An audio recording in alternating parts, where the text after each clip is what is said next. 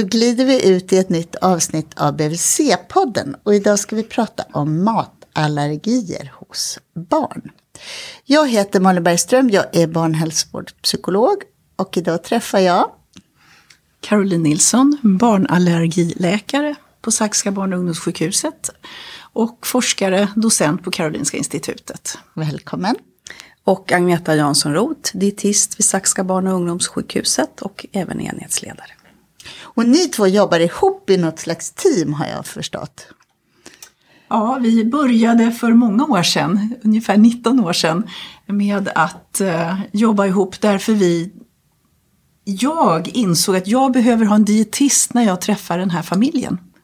Och så började det. Mm. Och vi har teammottagning en gång i veckan. Och då träffar vi företrädesvis barn och ungdomar som har mera komplexa matallergier. Och annan problematik, kanske astma, eksem och så vidare. Men alltså matallergi, är det alltså etiologiskt skilt från att jag är allergisk mot pollen eller någonting annat? Nej, alltså när vi pratar om matallergi så kan det ju vara olika saker. Men den vanligaste matallergin hos barn det är att man gör allergiantikroppar.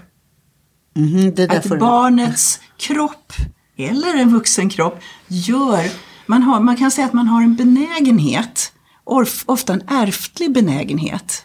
Man kanske har föräldrar som är allergiska. Och då kan barnet ha en benägenhet att göra allergiantikroppar mot vanliga saker man träffar på. Till exempel mat.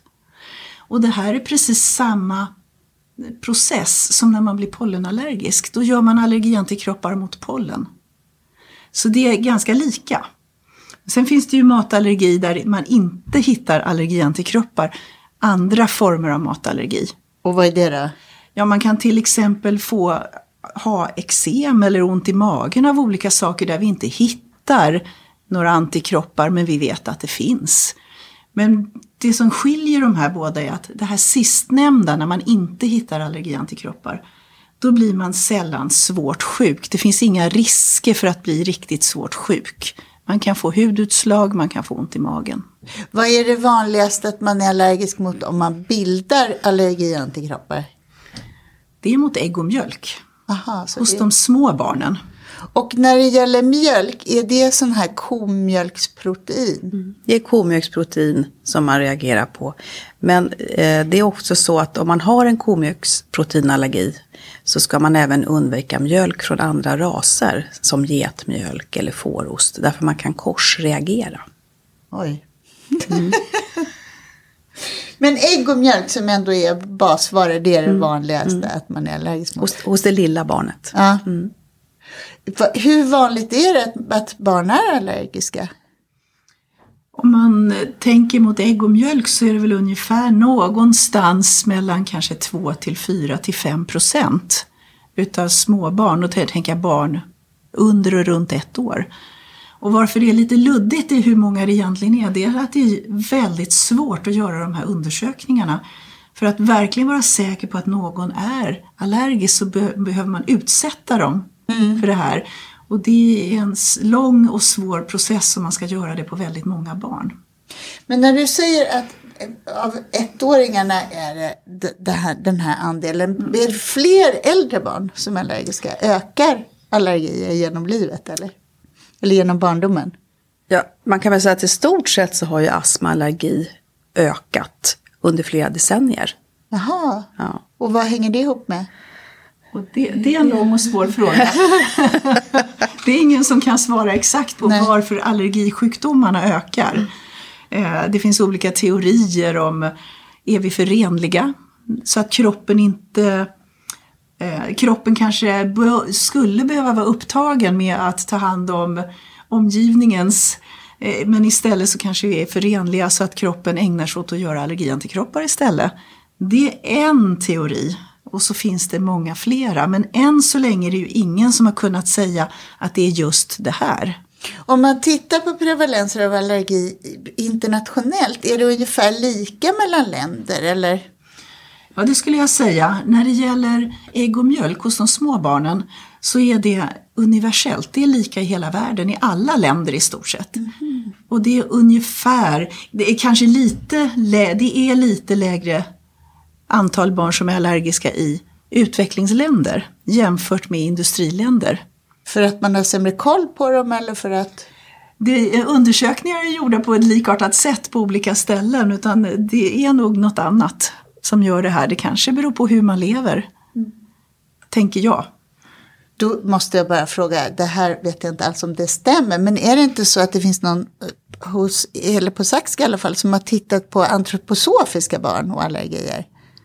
Jo då, det finns det. Där har man sett att barn som växer upp antroposofiskt mindre ofta är allergiska. Ja, det är så? Ja, det är så. Och då tänker man att det här hur vi lever och vad barnen äter och så skulle kunna påverka? Ja, precis. Och det är inte så att föräldrarna till de här antroposofiska barnen till exempel röker mindre, för det gjorde de inte. Nej.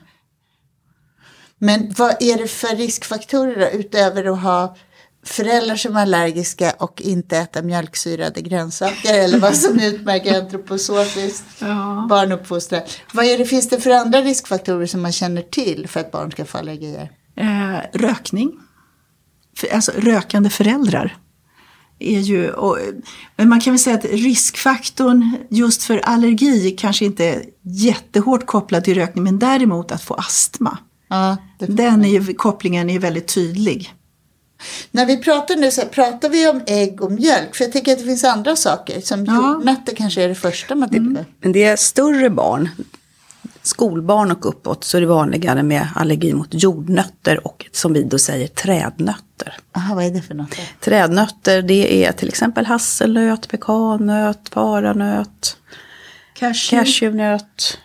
Pistage. pistage. Men de barnen blir inte allergiska mot trädnötter förrän de kommer upp i skolåldern?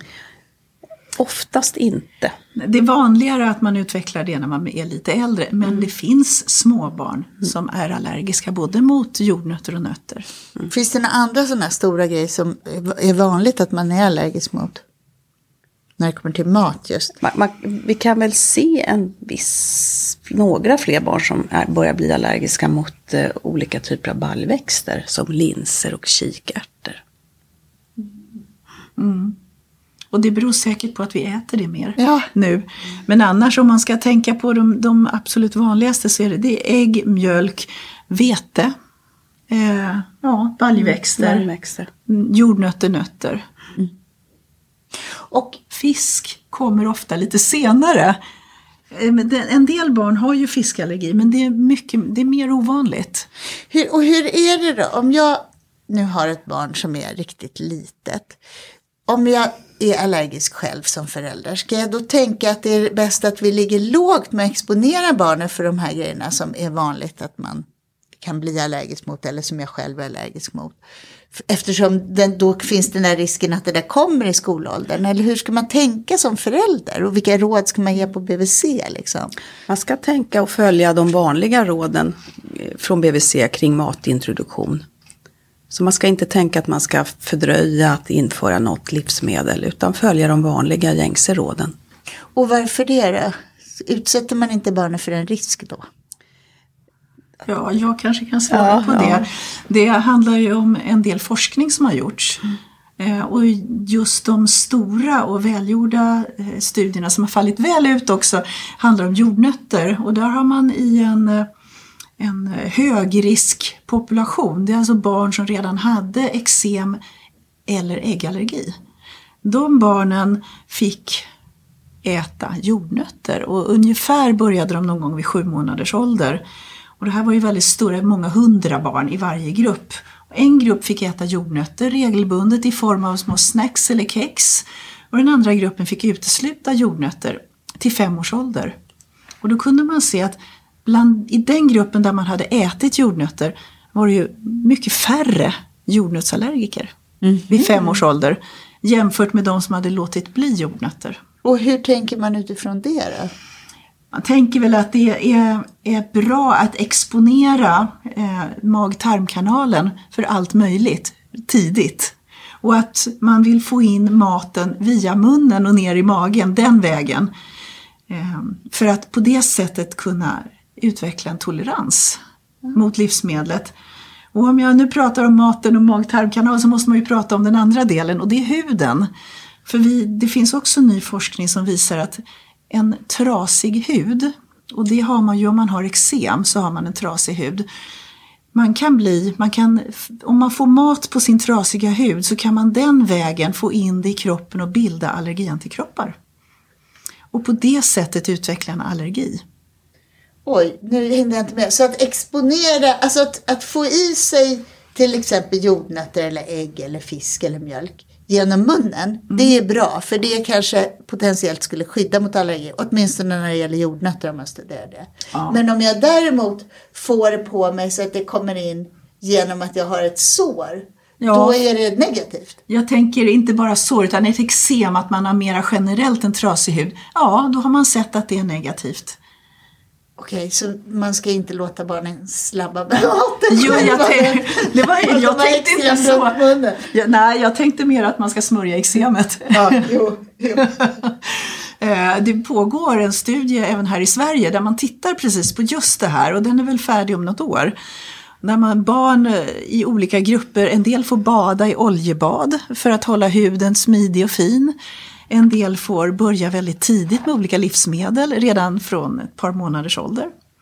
Men några resultat har vi inte ännu. Men ni får komma tillbaka. Då. Ja. Jag undrar om en annan grej tidigt och det är amningen. Är det, alltså, vi vet att det är bra att amma generellt, men är det något särskilt om man tänker att ens barn kan ha en benägenhet för att bli allergiskt? Om man bara tänker ur allergisynpunkt så har man tvistat mycket om det här i många år. Och det finns studier som säger ja, det är skyddande och så finns det studier som säger nej, det är inte skyddande. Så det är man inte ense om. Men jag tänker att det är bra för annat. Ja, och jag tänker om man nu misstänker att ens barn är allergiskt mot någonting, då ska man inte som ammande mamma ta bort saker i onödan från sin egen kost. Eh, har man ett barn som har utvecklat sig till ett eksem så misstänker man oj, man reagerar kanske på, säger vi mjölk. Då kan mamman i sådana fall prova en eller två veckor och ta bort i sin egen kost och se om det har någon effekt på eksemet. Oftast har det inte det, utan det handlar om att man måste behandla eksemet. Mm. Så att man ska som ammande mamma inte ta bort massa saker i onödan i sin egen kost. För att man tror att barnet eventuellt kan reagera. Utan det kan istället då vara någon slags exponering som skulle vara bra. Det vill säga att barnet får i sig något genom bröstmjölk. Ja, och det tycker jag är en alldeles bra ja, och, slutsats. Och sen tänker jag mm. att det är en onödigt för en ammande mamma att man får en väldigt smal kost. Ja, det är extremt krångligt. När man, mm. Jag tänker snarare då på kolik när barn mm. skriker mycket och man ska börja plocka bort det ena med det andra. Och den där kombinationen blir det kvar ostbågar, mm. ingenting som man kan äta. Nej, det där är jättesvårt. Och sen tänker jag också att amning i sig har ju en väldigt god effekt på en del annat. Det man har sett så skyddar ju amning mot vissa infektioner. Mm. Så att amma överhuvudtaget är ju en bra sak. Men det vi inte vet är om det är bra just ur allergi. Nej, precis. Och då undrar jag om det är så att jag, ni säger men man ska introducera barnet brett för att mm. det är bra. Och när det gäller jordnötter så vet vi att det också kan vara skyddande där utifrån den här studien. Men är det också så att det är extra bra att ge barnet mat medan de ammar? Alltså att, förstår ni vad jag menar? Att de får mm. smakportioner ja, av lite ja, fisk ja, eller lite. Ja, absolut. Har amningen någon särskild liksom, skyddande effekt kring det? Eller vet man inte det? Jag tror inte man vet det riktigt ja. egentligen. Men det, det, det är ju mycket som råden som vi tänker man ska följa från Livsmedelsverket, det är ju då också de råd som kommer från BVC. Mm. Eh, och där säger man ju att det är bra att införa det under tiden man ammar. Eh.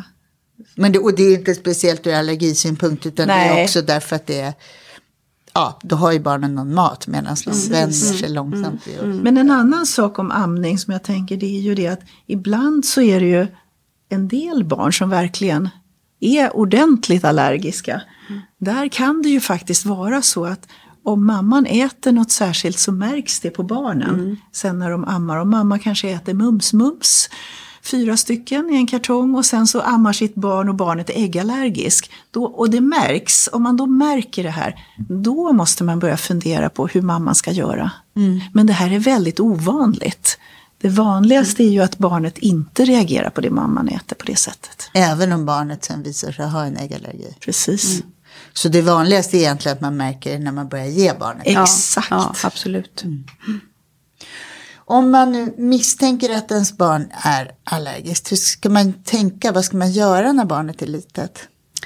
Ja, då får man vända sig till jag tänker att man vänder sig till sin BVC-sköterska som sen kan förmedla kontakt och med, med eh, läkare för utredning. För att se Mm. vad är barnet allergiskt mot. Är barnet allergiskt? Och vad är de vanligaste tecknen? Hur reagerar man om man har äggallergi och är liten? Så jag tänker det vanligaste orsaken till att föräldrar kommer till sjukvård för att utreda sitt barn det är måttligt till svårt eksem. Ah, Okej. Eh, Det är det vanligaste symptomet skulle jag säga. Men då måste man hålla, nu måste man hålla tungan rätt i mun för man måste tänka att eksem är en egen sjukdom för sig som kan försämras av sånt man är allergisk emot. Och det, om man har eksem, är det då större risk att man är allergisk? Är det också kopplat? Man brukar säga att ungefär kanske max en tredjedel av barn med eksem som har ett måttligt till svårt eksem är allergiska. Så det är alltså minoriteten är allergiska. Så vi brukar ju säga det att kommer man till BVC med ett barn som har eksem så det första man ska göra det är att smörja och få smörjråd hur man ska smörja sitt barn. Och går det då bort har barnet med all sannolikhet inget eksem. Och då är det så att så det är nummer ett och inte att börja utesluta saker i barnets kost eller att utreda en allergi. Men varför kan man, hur kan man annars se på ett barn att de är allergiska utöver att de får eksem? En del barn kan ju reagera med magont till exempel. Man kan få diarréer. gå dåligt upp i vikt. Eh, Men en del barn får ju också, om de nu får i sig kanske själva eh, någonting så får de kanske plötsligt nässelutslag över hela kroppen. Det är ett väldigt vanligt utslag, eller va- vanligt symptom. Så symptom från huden och magen är de vanligaste. Sen kan ju barn få andra symptom också. Man kan få symptom från ögonen och näsan också. Man kan bli snuvig. Man kan få svårt att andas för man kan få astma också. Men det är väldigt ovanligt att få det. Det vanligaste är huden och magen. Vet man varför barn blir allergiska mot ägg och mjölk? Var, alltså det verkar så, jag tänker det låter som så här basala mänskliga saker att äta. Mm, mm. Alltså det enkla svaret är nej. men eh, vi vet ju hur det går till men vi vet inte varför. Och det man ser det är ju att först måste ju barnet göra såna här allergiantikroppar och då kan det räcka med att den får i sig antingen på huden eller ibland har man en stor benägenhet att göra det här med allergiantikroppar. Då kan det ju räcka med att man får i sig det via, via ma- maten och via mammas bröstmjölk. Och sen kan det vara så att första gången de sedan äter kanske ägg själva, då reagerar de. Det är väldigt vanligt. Är det farligt? Nej, jag skulle säga så här, för de allra, allra flesta är det inte farligt. Och det är, jag kan säga så här, det här, om man tänker farligt som att man kan dö, så har vi extremt få av detta. Och jag kan inte säga att den senaste, jag vet inte hur, tio år År, tio år ja. tillbaka så har det inte hänt någonting i den vägen. Sen kan ju barn bli sjuka och komma in till, behöva komma till sjukhus. Och så sjuk kan man bli av en äggallergi eller mjölkallergi. För jag, det enda som jag känner till är jordnötsallergi. Ni vet man inte får öppna de där påsarna på flyget. Men äh, Man kan bli precis lika sjuk av en mjölk eller äggallergi som vid jordnötsallergi. Eller lika sjuk om man har vetallergi. och vetallergi det är skilt från gluten. Ja, vetallergi, då är man allergisk mot själva vetet, veteproteinet. Eh, men ofta så behöver man då ta bort även råg och korn ur kosten för de korsreagerar också, de är så snarlika. Eh, däremot så tål man havre. Men det är inte detsamma som en glutenintolerans eller celiaki. Oj, det där blev för komplicerat för mig. Man kan säga att vetallergin växer ju förhoppningsvis bort hos barnet med tiden. Men en celiaki eller en glutenintolerans det är ju en kronisk sjukdom som man har hela livet när man har väl fått den diagnostiserad. Och hur vanligt är det bland barn? Nu ställer du oss på pottan här. Ja, jag kan inte riktigt svara på det faktiskt. Några procent? Ja. Två? Ja. Ja, nu gissar jag. Vi, Men, Det ska man fråga en gastroenterolog om. Okej. En mag-tarmdoktor om. Okej. Vi har inte de siffrorna. Jag bara tänker att det är om man om, om jag skulle tänka hur föräldrar tänker idag eller de, vilka frågor vi får på BVC så skulle jag tänka att gluten och laktos och socker skulle vara sånt som man mycket tänker att det där är inte bra i kosten eller det där kan vara. Jag tänker det här med, ja vi hör också det här, precis det du säger. Eh, och man har ju gjort en del undersökningar, inte på små barn men på äldre, på vuxna. Eh, där man försökt verkligen gå till botten med att hitta det här med att man inte tål gluten. Men man har faktiskt inte lyckats med det. Man har gjort olika dubbelblinda provokationer. Snarare så att man kanske tänker att det är en långa kolhydratkedjor som ibland kan vara besvärliga för magen att bryta ner. Ja, Men man kan ju få också symptom till exempel om man äter mycket baljväxter. För där har man de här långa kolhydratkedjorna som kan orsaka mycket buller och bång i magen. Så långa kolhydratkedjor det skulle för en som mig kunna vara att det är svårsmält. Ja, precis. Det kan man säga. Alldeles riktigt. Och vi får liksom- Ja, och det där hör ju lite grann ihop med laktos också. Eftersom laktos ger liknande symptom. Eller om man saknar enzymet som ska bryta ner laktos. Man saknar det här hjälpämnet i tarmen. Eh, och det är ju någonting som kommer med tiden. Det är ingenting som man har när man är litet barn. Och det, vi kan väl säga att före skolåldern så har inte barn laktosintolerans. Eh, Det kommer senare i livet och det här är ju hos stora delar av mänskligheten ett normaltillstånd.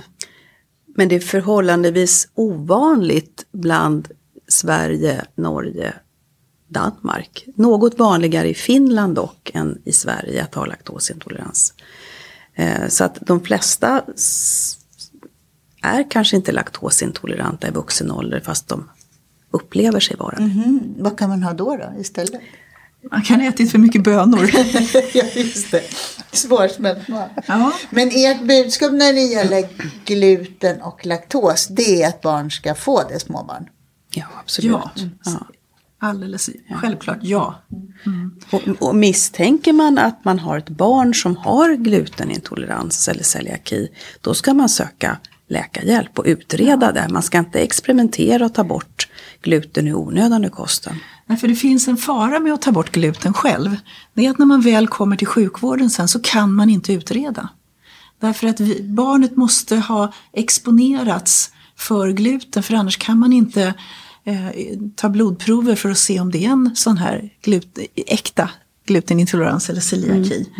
Så därför blir det väldigt komplicerat för utredningen om man tar bort saker själv. Jag förstår.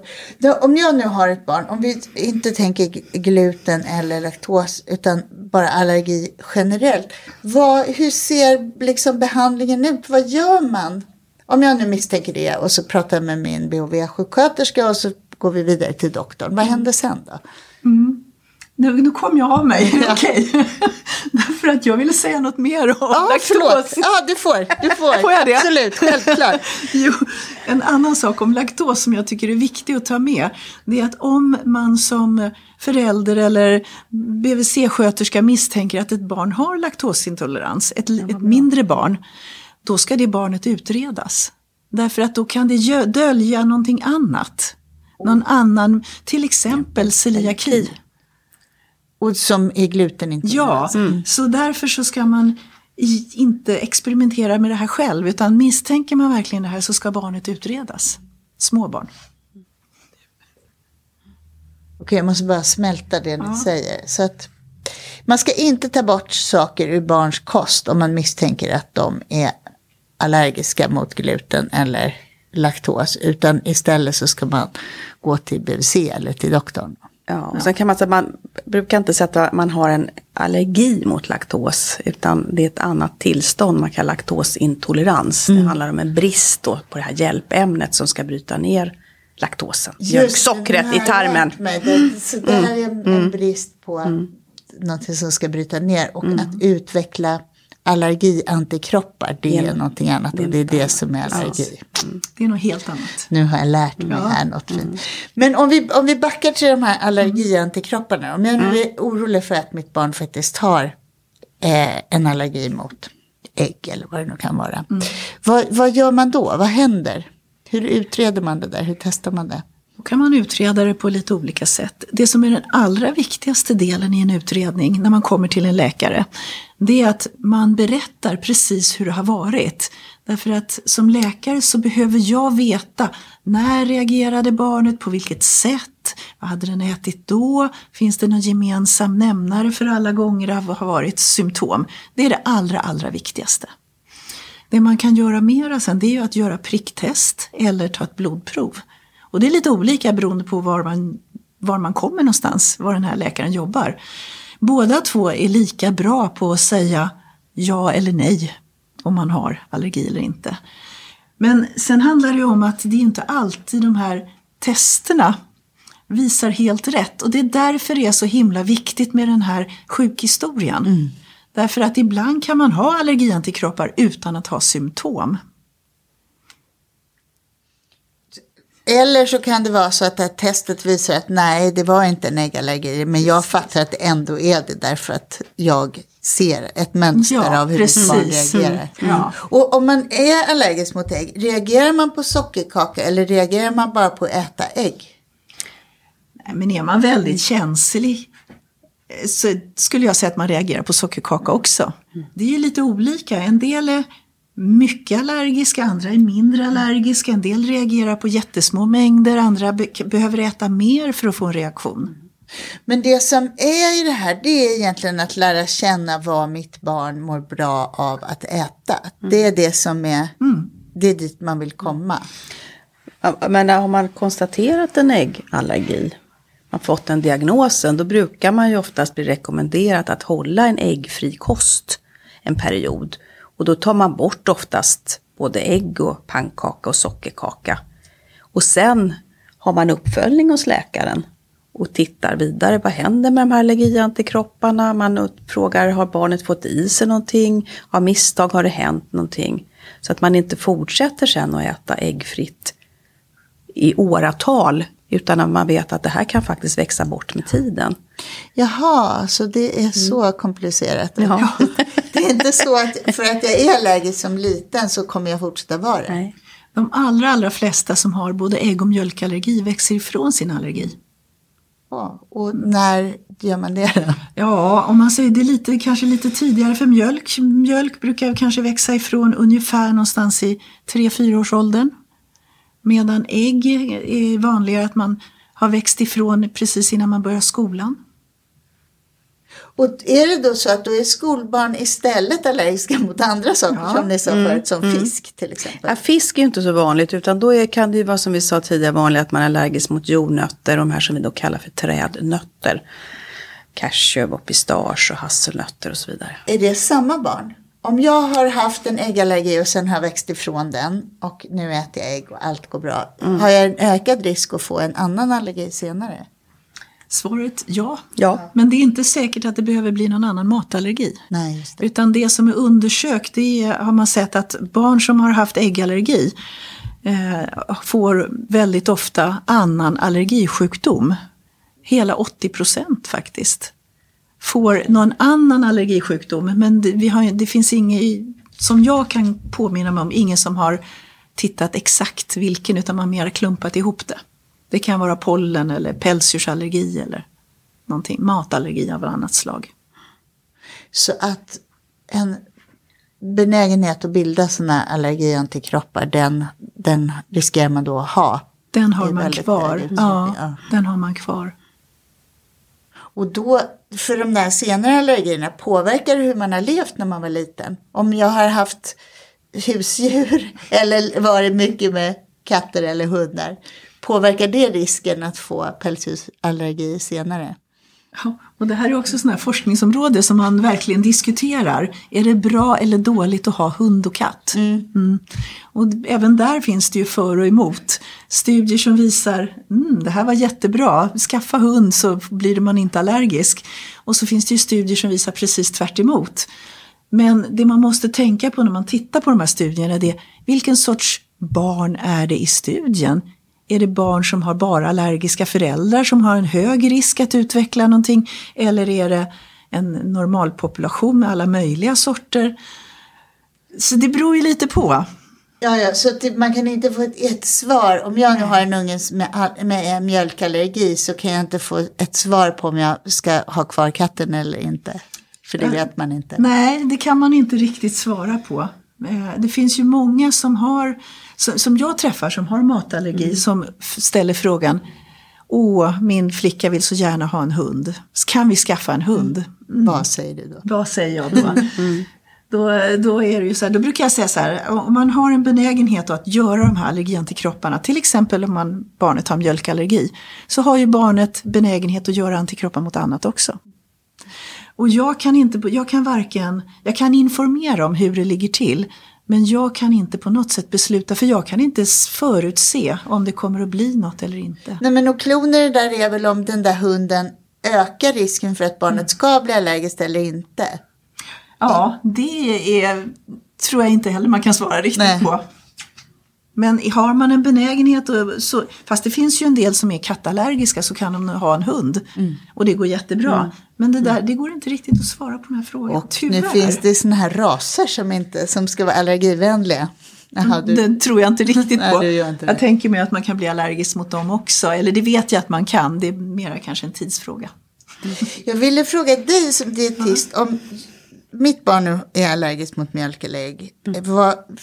får jag hjälp då så att barnet slipper leva utan sockerkaka? Förhoppningsvis så får du hjälp. Att, att man då från läkarhåll skriver en remiss till en dietist om det är inom sjukvården. Eh, primärvården tar ju också emot utan remiss.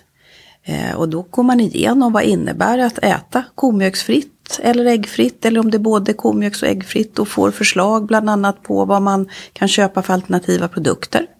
Så att det är inte bara att man går igenom vad man ska undvika, man går ju också igenom vad kan man ersätta det här med. Och handlar det om ett litet barn så brukar läkaren oftast då skriva ut någon form av, som vi kallar komjölksfri ersättning modersmjölksersättning, men den kan också användas högre upp i åldrar. Den kan man ha att dricka, man kan göra gröt på den, man kan använda den som berikning. Och det brukar vara ganska bra att få det här utskrivet. För det kan säkerställa att man får i sig bra med energi och vitaminer och mineraler.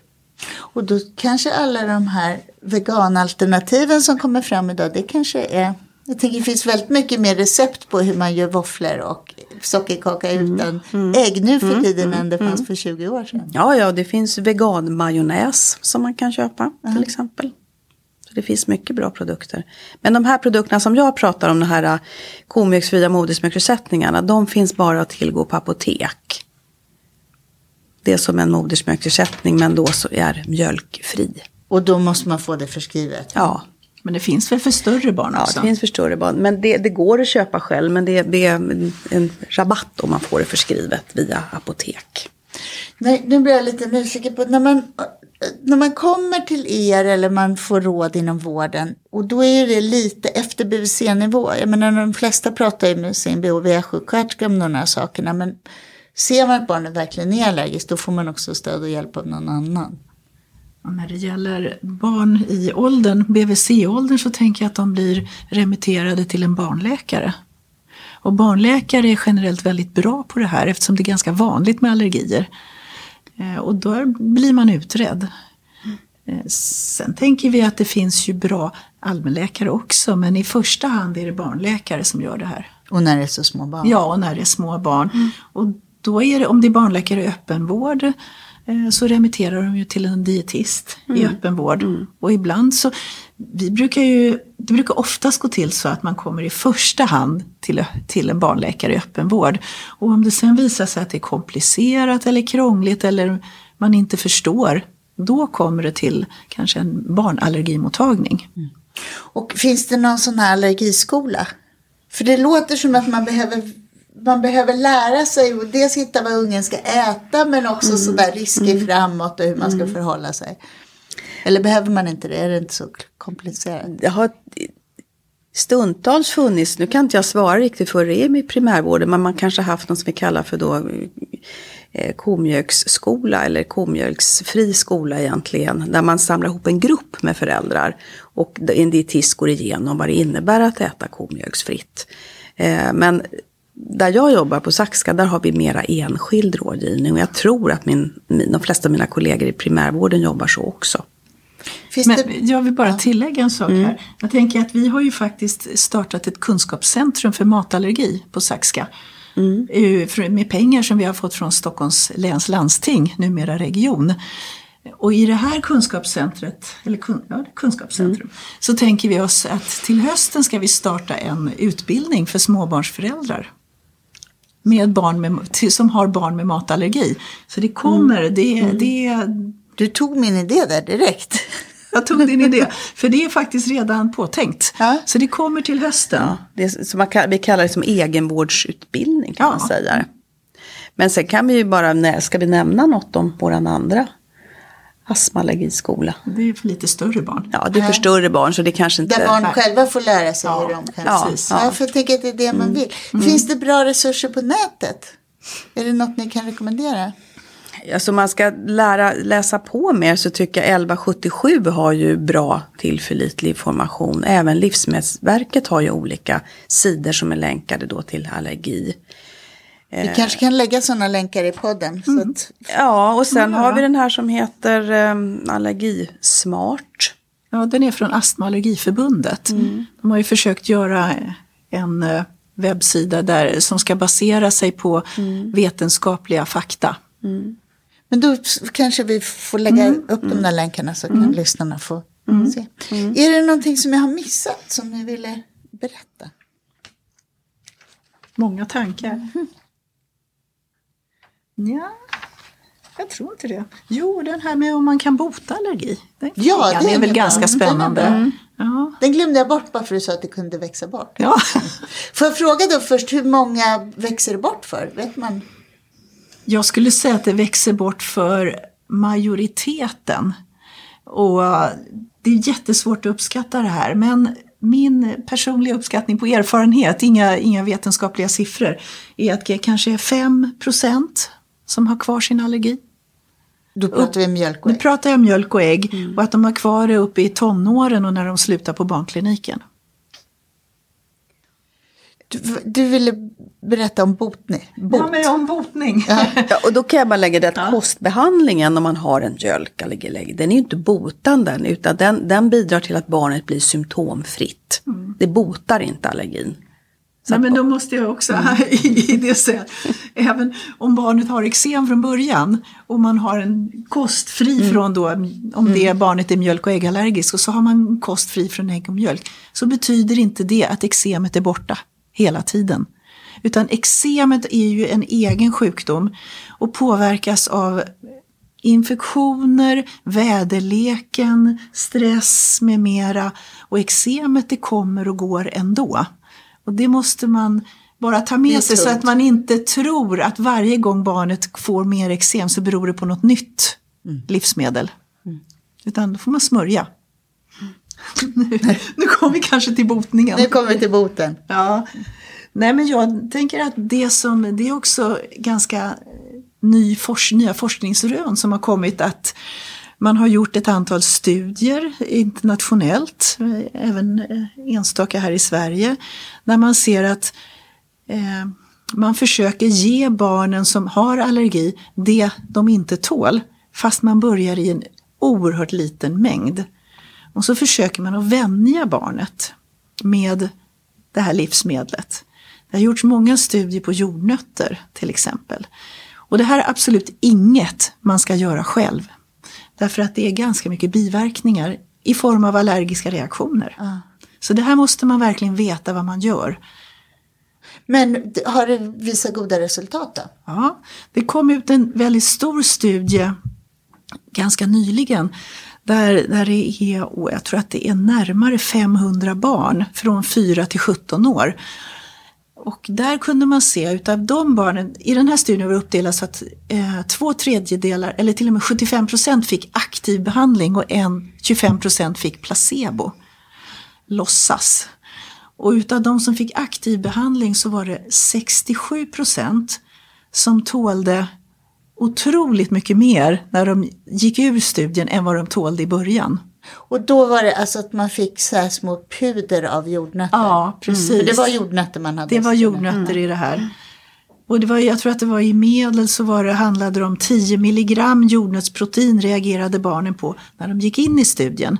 Och de här 67 procenten de klarade 600 milligram.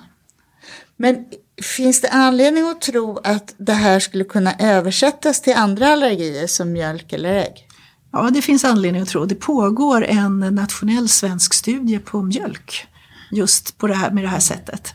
Så, är de här forskningsresultaten så nya att de inte har kommit ut i behandlingen ännu? Att man Precis. provocerar? Ja, det, det är inte en vedertagen behandling i, i allmänhet utan det här är bara studier än så länge. Så kan man väl lägga till att det här är väl ingenting man har provat på spädbarn småbarn. Nej, det var från fyra år. Mm. Mm. Mm. Det från fyra år. Men det låter ju som att det påverkar sättet att tänka kring behandling. Ja, eller bota, ja, ja absolut. Mm. Och det här mm. tycker jag också har ändrat lite grann vårt sätt med att om barn får i sig små mängder av något ämne som de är allergiska mot men ändå tål det. Då ska man inte vara orolig för det. Mm. Ja, det är, det, det är ju bra information. Ja, det kanske stärker det. kanske är bra med att det står spår av för vissa att man faktiskt tolererar det. Det jobbiga för en som förälder är ju att inte veta om det är bra mm. eller inte. Ja, ja. Och det ja. kanske man ska understryka att det är bra att inte testa det där själv. Men att om det får ens doktor eller Ja, man behöver med. diskutera det med sin doktor, mm. det tänker jag också. Mm. Mm. Då glider vi ut från den här podden och så tackar jag för att ni kom och var med. Tack, Tack så mycket för att vi fick komma.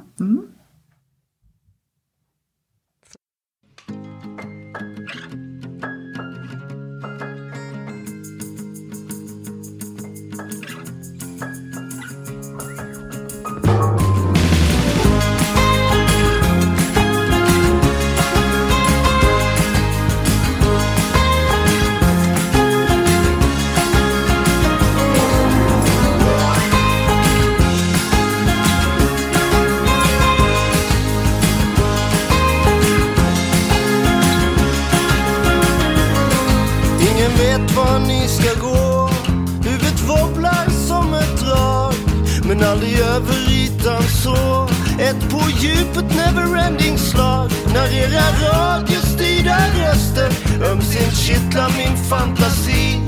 Flipper spelar sönder impulserna för mitt självbedrägeri.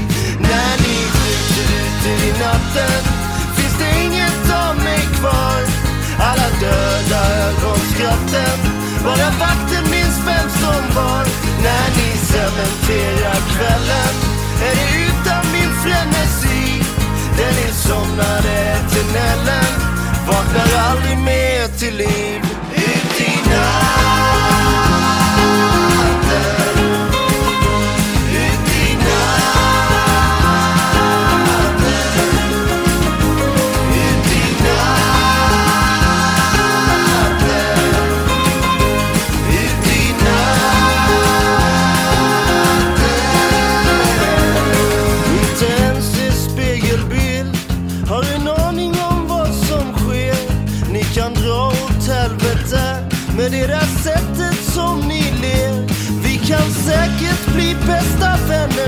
Eternal sunshine of the spotless mind.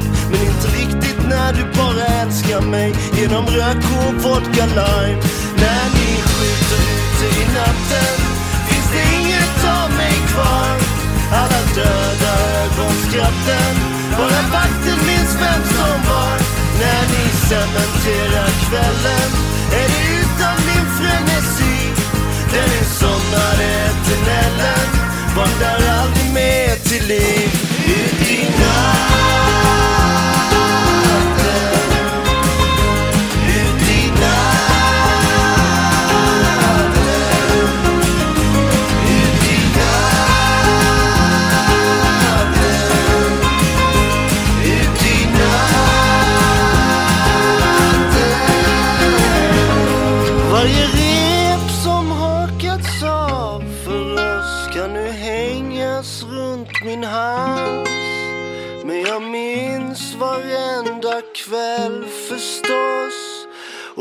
precis ingenting alls. När ni skjuter ut er i natten finns det inget av mig kvar. Alla döda ögonskratten, bara vakten minns vem som var. När ni cementerar kvällen